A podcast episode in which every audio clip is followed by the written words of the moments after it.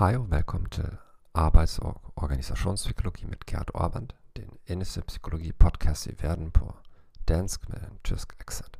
I denne episode vil vi tale om behagelighed og arbejdsindsats. Ifølge Big Five-modellen af personlighedstræk har behagelighed følgende struktur. Tillid, direkthed, altruisme, overholdelse, beskedenhed, optimisme. Behagelighed er fordelagtig i job med kundeservice. Også i job, der kræver teamwork snarere end individualistiske opgaver.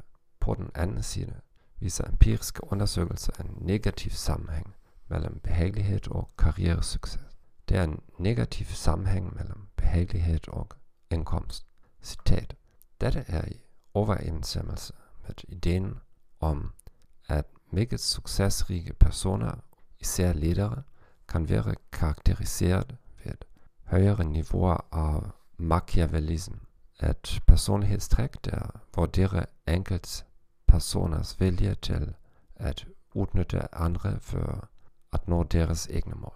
Jeg takker dig for at lytte til denne podcast. Jeg ønsker dig en dejlig dag og farvel.